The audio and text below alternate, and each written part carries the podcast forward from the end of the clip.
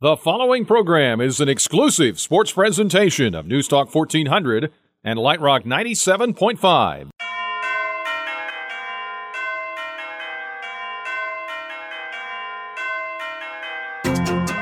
With seven, Dosumu, top of the key, driving, pull up from 15, is good! He got it!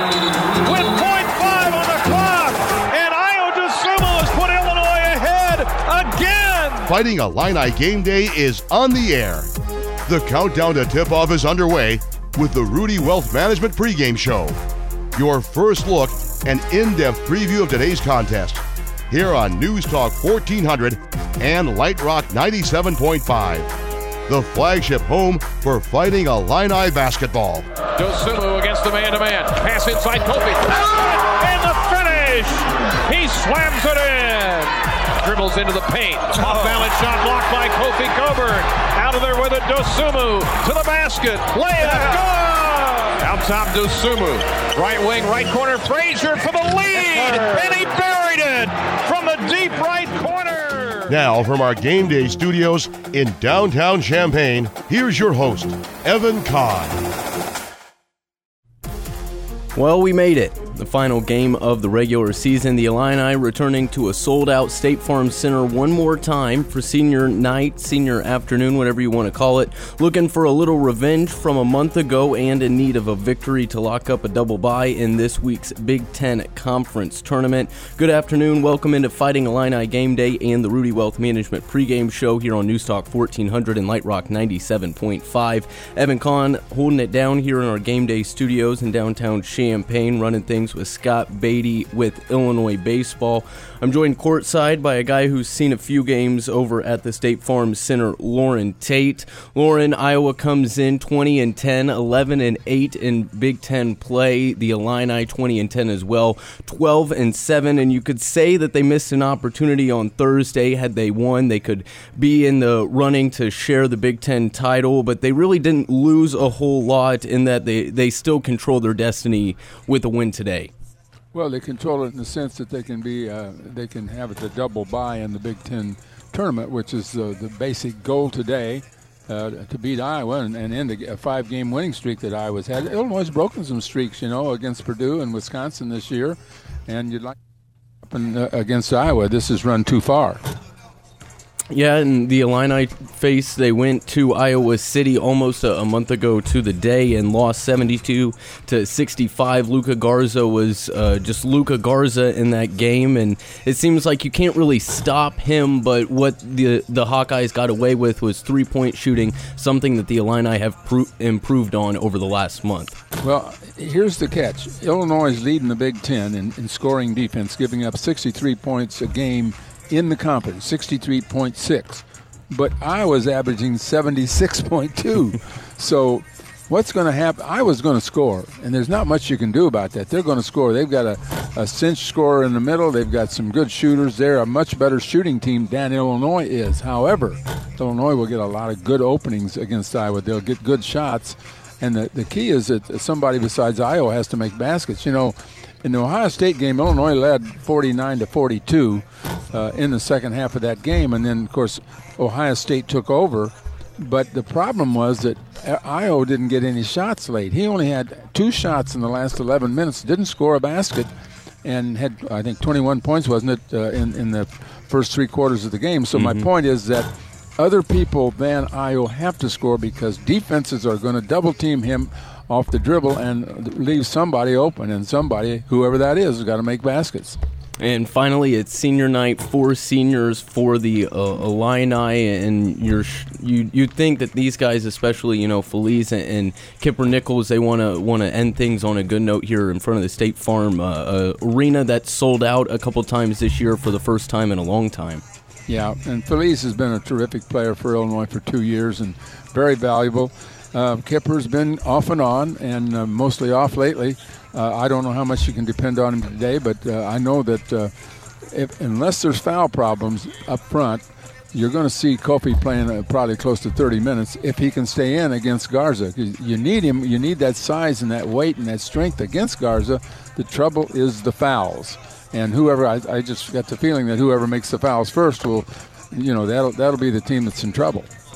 We're underway here on the Rudy Wealth Management pregame show. See the folks at Rudy Wealth Management for all your retirement planning and investment needs. Rudy Wealth Management, Central Illinois' retirement specialist. Up next, we'll have a guest, not quite sure who's going to be joining us courtside. Later, we'll have our keys to the game, plus the Coach's Corner with assistant coach Chin Coleman. All ahead on Fighting Illini Game Day and the Rudy Wealth Management pregame show. It's Fighting Illini Game Day. The Rudy Wealth Management pregame show continues on Newstalk 1400 and Light Rock 97.5. Now with more, here's Scott Beatty. Evan Kahn here back in Fighting Illini Game Day. Lauren Tate courtside, taking you up to tip-off at 6 o'clock between Illinois and Iowa. We'll get another view from the court here, joined by the voice of the Illini, Brian Barnhart. And Brian, we were just talking about the last matchup before this. Luka Garza, he got his in the last matchup, but the struggles were on the Illini side. Kofi and Georgie combined for 15 points, and that was kind of the beginning of Georgie's downturn. Hopefully looking for a little more output from the big guys here today, something that we also didn't see Thursday night in the loss to the Buckeyes. Yeah, it's funny because Ohio State kind of beat Illinois at their own game the other day. I mean, they out-rebounded them. They had whatever it was, 16 offensive rebounds, and they beat Illinois the way Illinois usually beats teams.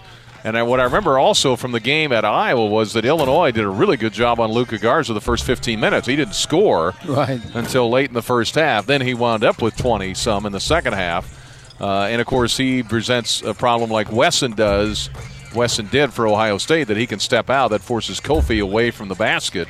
So that can be a problem. And Illinois, by the way, too, got beat on 3 or 4 inbounds plays up in Iowa City. When you think about the margin of victory for the Hawkeyes, it was within 7 or 8 points, and those inbounds plays were huge. And that double pick coming around to the right side, that really worked.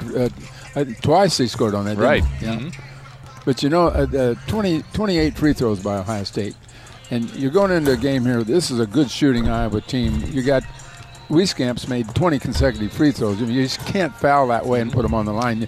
The early fouling is critical in the game. And that was a little unusual for Illinois because the coaches were giving me the stats that Illinois was in the top 30 in the country in fewest fouls. Mm-hmm. And uncharacteristically, all those fouls in that game and putting the other team at the free throw line, which was a reverse from the previous 2 years.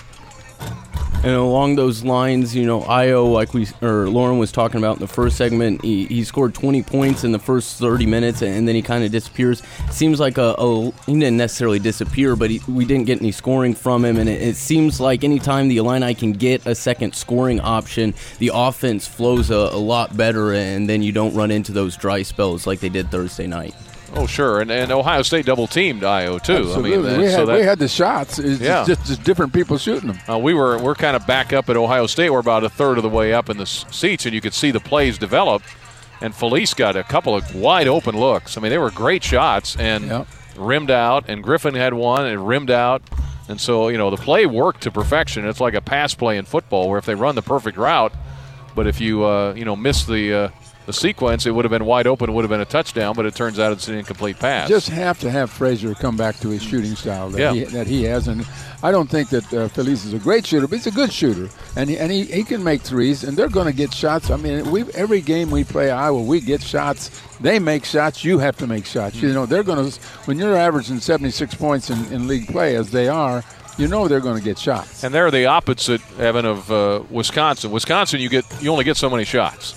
Yeah, and, you know, you either make them or you don't, or you're in trouble with Wisconsin. Iowa will give you opportunities to score, and they're not great in getting back in transition necessarily. Teams score on them in transition, so if you can beat them down before they get their defense set, it will be interesting to see what defense Iowa plays because they did go to a zone quite a bit up in Iowa City. Absolutely. Against Illinois. Yeah, and we haven't seen too many zones out of the last few teams that the Illini have faced. And finally, with Wisconsin winning yesterday, earlier Maryland won, and it looks like Michigan State's going to win. Illini are out of the running for a share of the Big Ten title. Feels like a game that they can just go out and enjoy senior night, enjoy playing in front of the home crowd one more time before we get into the Big Ten tournament this week. Yeah, and yet it's still a lot on the line with if Michigan State goes ahead and holds serve and they're the co-champion with Maryland and Wisconsin Then Illinois, if they win, they're a 4 seed, and if they lose, they're a 5. And that's the difference between playing on Thursday and Friday, and that makes a difference. And so I thought all along, if you can make the top 4, that's a really good season this year in the Big Ten, and give yourself a chance to win that tournament. Brian, we appreciate you coming on. We'll look forward to the call, enjoy the game, and we'll talk to you later. Okay. Thanks, Evan. Lauren and I have our keys to the game coming up after this break here on the Rudy Wealth Management pregame show. It's Fighting Illini Game Day. The Rudy Wealth Management pregame show continues on Newstalk 1400 and Light Rock 97.5. Here again, Scott Beatty. Evan Kahn, Lauren Tate back here on Fighting Illini Game Day, getting you ready for Illinois, Iowa, the final Big Ten regular season game of the year. It's time for our keys to the game, brought to you by Hickory Point Bank in Champaign. The unlimited value of the right team. One banking expert will steer you in the right direction. A whole team of them will take you to your destination. Hickory Point Bank invested. Lauren, what are your keys for today? Well, I think the key to the game is the shooting. You just got to make baskets. They're gonna guard. They're probably going to play a lot of zone, and if they play zone, they'll probably lean toward IO, and there's going to be open shots for other guys. They just got to make shots. This is getting to be a, Illinois's got to get off that 30%, 31% free three-point percentage. That just won't win games because the other teams shoot so much better. Yeah, and as Brian was saying before, I think they've got to defend the three. Iowa's going to put up a whole lot of shots, and they're going to make some. Just got to get a hand in a lot of the guys' faces. And like we said, in the last game, Illinois got some open looks, but they didn't fall. They just got to keep trusting in the offense. I know we're going to, like you said, going to get some different looks with the zone today, but they start to see a couple shots fall, especially with the backdrop of the State Farm Center, somewhere you're used to playing at and shooting at. Once they start seeing them fall, hopefully some more go. And then I think they just got to embrace the moment. Last time they get to play here in front of the State Farm Center this season, it's been one of the best seasons in a long time for Illinois and for Illinois fans. So if they just go out there and have some fun, Illinois comes in the favorite by 3.5 points. And I think if they play like they should, they can come away with the win and get that double bye like they want. Okay, Evan. All right, Lauren, thank you for joining. Enjoy the game. We'll talk to you later. That's our keys to the game, brought to you by Hickory Point Bank in Champaign. Coming up next, Illini assistant coach Chin Coleman has the scout for Iowa on the Coach's Corner. It's Fighting Illini Game Day. Back here on the Rudy Wealth Management pregame show on Newstalk 1400 and Light Rock 97.5. Evan Kahn getting you ready for Illinois and Iowa. Let's get the scout in the Coach's Corner. Brian Barnhart chats with assistant coach Chin Coleman, who has the scout for tonight's matchup with the Hawkeyes. The Coach's Corner brought to you by Clark Lindsey and Hickory Point Bank. Here's Brian and Chin. Coach, the senior night's always special. I'm sure you remember. Everybody remembers senior night, don't they? I obviously remember it very vaguely. Oh, is it vividly? Vividly, I guess. Yeah, vividly.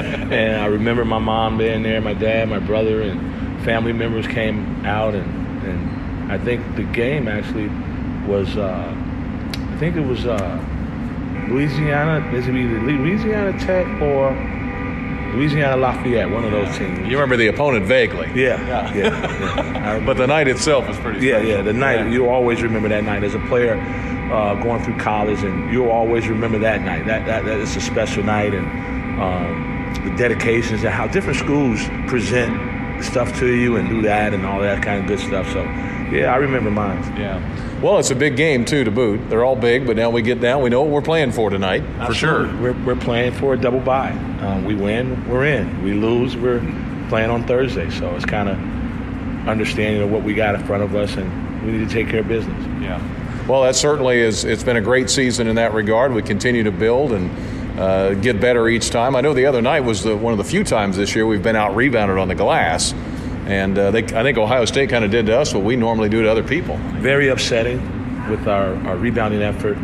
We weren't pleased with that at all because, obviously, like you said, that's not our DNA, that's not our personality, and to even talk about it, it feels bad. But it happens. It just happened at the wrong time. And we understand that if, when that happens again, it could be their last one, you know. Right. So we got to continue to hang our hats on who we are and what we do, and that's part of our character. There's the rebounding deal, and so we got to make sure that we show up and carry that on the road with us everywhere we go. Yeah, when you think about it, we had to scramble. We were in foul trouble most of the night. First half, had the lead by 7, got it up to 9. I think it was 11 at one point, and so we showed we could, you know, work with some different lineups out there. Yeah, not something ideal that you want to get yourself in, but we did put ourselves in that position, and so those fouls, though, we're top 15 in the country in not fouling. So that again was something that was not characteristic of who we are. So, excuse me, that's something that we've talked about, and that won't happen again. Now, when you foul, you're out of position. So, I mean, you're late to the party, or you're out of position, or you just taking some time to buffer and move. So when you get out of position, you use your hands, you hold, you grab, you foul. We've been solid. We've been really solid in that area, not committing a lot of fouls. We've changed that. We used to be a team that was 340th or 30th or whatever in the country at fouling. So we've changed that, and we're top 15 now, and we can't do that. So as we play Iowa here tonight, what are you seeing from the Hawkeyes? Very similar to what we saw a month and a half ago? Or? Identical. Yeah. They haven't changed much. You know, they're led by Garza, who's probably Player of the Year in the league, who's got a chance to be National Player of the Year. And then he's got two wingmen that are pretty special, the shooters in Wieskamp and Frederick. And so they got a good team. I mean, they're a high-assist team. They play very fast. They got all those shooters, and Garza just puts so much pressure on you that they're a tough guard. And we were solid against them there, had a chance to beat them. But then we did some things that, again, once we get out of sorts, then stuff happens. So we gave up some baskets that we don't normally give up, and we'll be prepared for those this game. We'll come back and talk to Chin Coleman some more on the Coach's Corner, last one of the regular season, in a moment. Visiting with Chin Coleman as we continue our visit here at State Farm Center, senior night, Illinois and Iowa. And a lot of teams, I'm sure, have tried different recipes on Garza. I mean, I don't know what's worked and what hasn't, but he's still getting about 20, 23 a game. Yeah, you just got to pick your poison. You're not going to shut him out. You're not going to pitch a shutout. So you just got to make everything tough, though, everything hard. You can't allow for him to outwork you. He works extremely hard, whether it's running the floor, hard and starting his post up at the free throw line. He gets early post ups in the first 10 seconds of the shot clock. So. We got to make sure we do a good job of working and working early and continuing to work, because he's not going to stop. And then on the flip side of that, you got to know that you're not going to shut him out. Just make everything tough. But you got to do a better job. What we didn't do last time we played them was neutralizing the others.